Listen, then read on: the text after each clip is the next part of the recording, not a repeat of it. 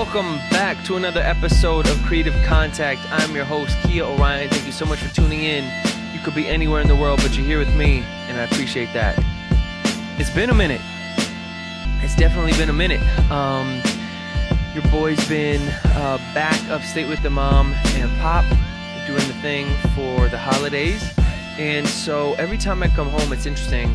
I came back from Chiang Mai uh, I, I, just I, it's hard to kind of be productive and get into that same flow at home just because you've got different things going on, dealing with the dog, um, just family stuff. Everything's different, but it definitely gave me some good insights into life and myself that I'm excited to share with you guys today. So I have a little life update for you all, and then um, I wanted to. I saw a bunch of people doing recaps of 2019 and the decade, and so I've just been kind of thinking about it. I was like, man, I'd love to share some stuff, but um, having a hard time kind of like figuring out what to share exactly.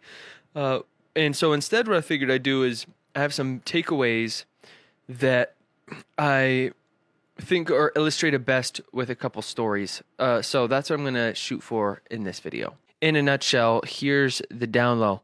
Uh, right now, I'm at the crib, mom and pops and um, really working on a couple things. I've I've decided to set some different goals this year and approach goal setting a different way rather than kind of these big long term goals, breaking it down into quarters. And so the main one right now is uh, looking forward to the next chapter. Uh, I'm looking forward to uh, getting back out there on the life adventure, but I knew that I couldn't teach English anymore because it was just killing me. And so I needed to come back home, and rather than being out in Asia, uh, I wanted to focus more on this beat production business, whatever shape that took. So I figured it'd be easier to be stateside. Uh, so I'm going to be at least on this side of the hemisphere for a little while. And there's this whole South America adventure, Central America um, adventure that I've been looking forward to. Do you mind, Mila? Uh, and I always want to learn Spanish, all that stuff. So I'm going to be jumping into that uh, next. I'm shooting for probably either late February or March, early March, mid March, somewhere in that general vicinity to bop down to Mexico and or Guatemala for a language school. And then I'm going to post up in Mexico for a bit, give that a vibe, see how that goes. And then uh, Medellin. Definitely have my eyes on Colombia as well. But when it comes to uh, business, the business side of things, uh, your boy has been really doubling down on online courses, and it's interesting because this has been actually this is one of the ultimate takeaways from the last year. So instead, what I'll do is, what now what I want to do is break down kind of a couple key takeaways that I learned the last year, and talk about uh, kind of what influenced these and the stories that go along with them. So the first one is uh, my biggest takeaway is that you control your own narrative, that uh, you get to be whoever you want to be. And I think we often have these ideas that we tell ourselves of what we think we are or aren't, that were either put there by other people or from ourselves, but we internalize these things that I'm this or I'm that. But your identity, I was listening to this podcast the other day by a guy, um, excuse me, talking about alter egos and how your identity is fluid. Like you can be really anything, but um, I think we we put ourselves in these boxes. These don't we kind of limit ourselves in this. And this idea uh, came about when I was in Bali. So I bounced to Bali probably last March, and I didn't realize it, but Bali is not walkable. It's like not a place that you can really get around. You have to ride a motorbike, and I wasn't a really big motorbike rider. I'd never uh, spent the time uh, kind of learning to drive on that side of the road. So I was a little bit nervous about it. And so I was like, ah, no, I don't really ride motorbikes. And then one night I woke up in the middle of the night and was like, dude, I've been telling myself that I don't ride motorbikes, but um, that in itself is false. I've never really given it a fair shot. I just told myself that that's what it was. So I just switched. I was like, I ride motorbikes. I just switched. I was like, now I ride motorcycles. I'm a motorcycle rider. I just like put that on as an identity and the next day went out rented one learned how to ride it in like an hour and then rode one fine for the rest of my time in bali and then took a motorcycle trip which i'll talk about later when i was in vietnam. And i think a lot of that comes down to that was one of the biggest uh, pieces one of the biggest takeaways from this last year is that you you can be anything and you create yourself. That you aren't necessarily yes we have these different predispositions towards things but you really get to create uh, whatever whoever the person is that you want to be um, it's a choice. So who's controlling your narrative? I thought that was interesting and um, i thought the bali story was a good way to kind of articulate that. Another one is where you live and work can have a huge role in your productivity creativity. When I talk to people about location arbitrage, I think the biggest takeaway is that it buys you time and space. And being removed from all of that for the five months that I was in Vietnam, I think it had the biggest impact on me and really showed me how much of an impact um, my environment has on me. There's an element to freedom that I felt when I was in Vietnam, especially in Da Nang, that I haven't really felt other places. Uh, although the closest was would definitely be in Chiang Mai as well.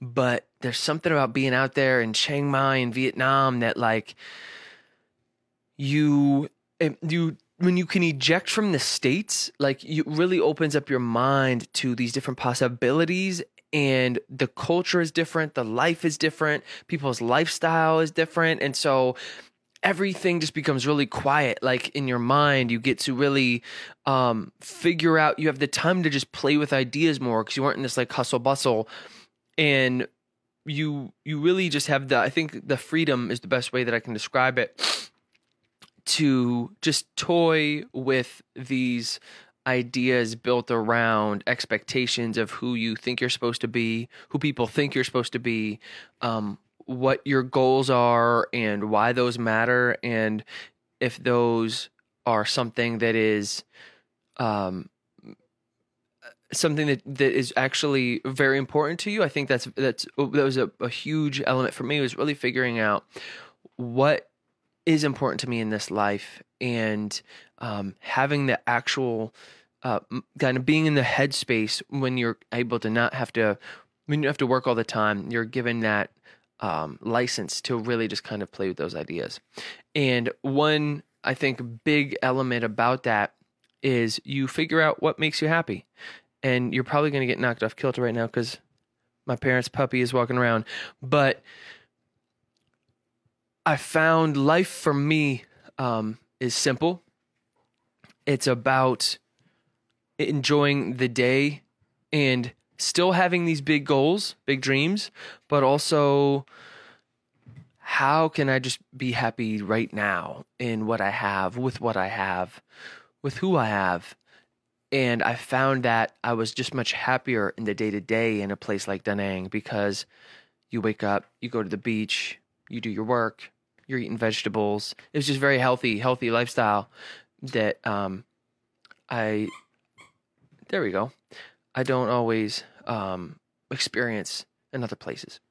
So that was a big one. Freedom and how much my environment I realize is. I always thought I could just like live anywhere and do my thing, but uh, I realize how important the environment is for me to be productive. And I think for folks too to to kind of intentionally challenge themselves in new environments and see how it goes.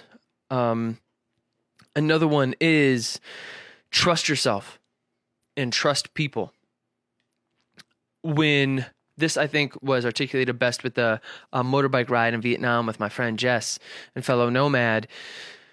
Uh, you you realize that things will go wrong, and I think especially in traveling and just in life, this is a good lesson. But the idea that like you can just trust yourself that you'll be able to figure it out. I was never in a situation where I felt like, um, and this is to steal from Marie Forleo, that it wasn't figure outable. Like stuff will go wrong for sure, but you just have to believe that like you have the skills necessary to cope depending on what's going on. And if you don't feel confident, then like equipping yourself with those skills necessary to handle whatever's going on. Um, but when it comes to uh, this motorcycle ride in particular and the idea of trusting yourself and trusting people, uh, I think you can go into situations, especially when it comes to being in foreign countries. And uh, again, every country is different, but like you can either view people as overall helpful and good, and it, it can make you vulnerable, or you can view it like everybody out there's trying to get you and um, you are always on the defensive and you'll never be taken advantage of, but chances are you'll probably miss out on some great opportunities too. I've told this story before, but uh, when Jess and I were um, biking, we, we ended up in this one small town in the late afternoon. We weren't going to be able to make it to the next town in time, and we ended up. Uh, the the hotel that we wanted to stay at was closed. There was only one hotel in this little town. It was more like a, a lady's house that she'd converted into like kind of like an air bed and breakfast like Airbnb spot if you post up there, but it was closed. So we were like, uh, what do we do? And uh, Google translated with a guy who took us to his family's house. We stayed with them for the night, and one of their family members, this really rad dude, took us to like this swimming hole, which was really dope. And which we never have had that. We never would have had that experience if we were like afraid we were going to be taken advantage of. But you kind of just got to trust the vibes, like feel it out a little bit, and you will be taken advantage of sometimes by like the little vegetable lady. She's probably gonna like charge you extra or different things, but you have to understand that that's the collateral that comes with trusting. And you're able to have those beautiful experiences and sometimes um, you might get taken advantage of in different elements but i think that that's part of the game. I don't think you can have your cake and eat it too in that regard. So that was a big takeaway was trust yourself trust in people. And just a quick uh, final wrap up for this one would be that I think my biggest takeaway from 2019 and the last two years, kind of adventure in general, uh, is that mindset is everything, that it's all here, and that if you believe it, you can do it. Because if you believe that it's possible, then you're willing to start taking the actions necessary to make it possible. And that is the whole game is really just doing the thing. Uh, I quit my job teaching English in November, I think, and over the last three months, and just really started to like buckle down on the online courses, on the beat production, all that sort of stuff.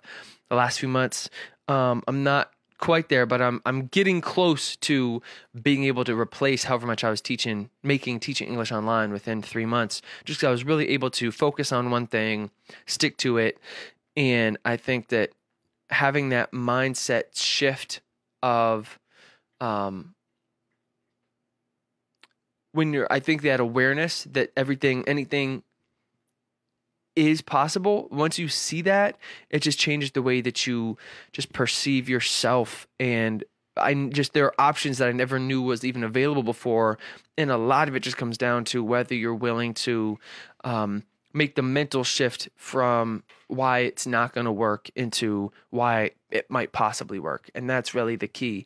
And when all, even with my hip hop production stuff with folks that's the biggest um, hurdle that i end up facing with people is the mindset and so a lot of my programs uh, focus around mindset. A lot of the coaching that I I work with people one on one comes down to mindset, it, and that's been my biggest takeaways. That it's like ninety nine percent of shit is mental. How much that can manifest physically in your health, spiritually, your relationships, all of that. So it was a good year. It was definitely a learning year, a growth year. Um, when I think about learning and earning, the two a learning year, and hopefully this next one I'll be able to put some of it to practice in a more of an earning year. Uh, we'll see.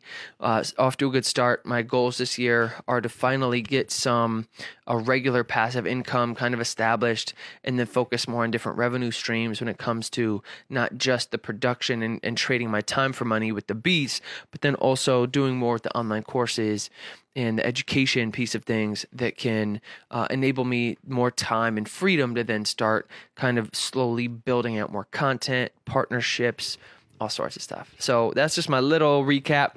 Um, I didn't want to keep this one too long.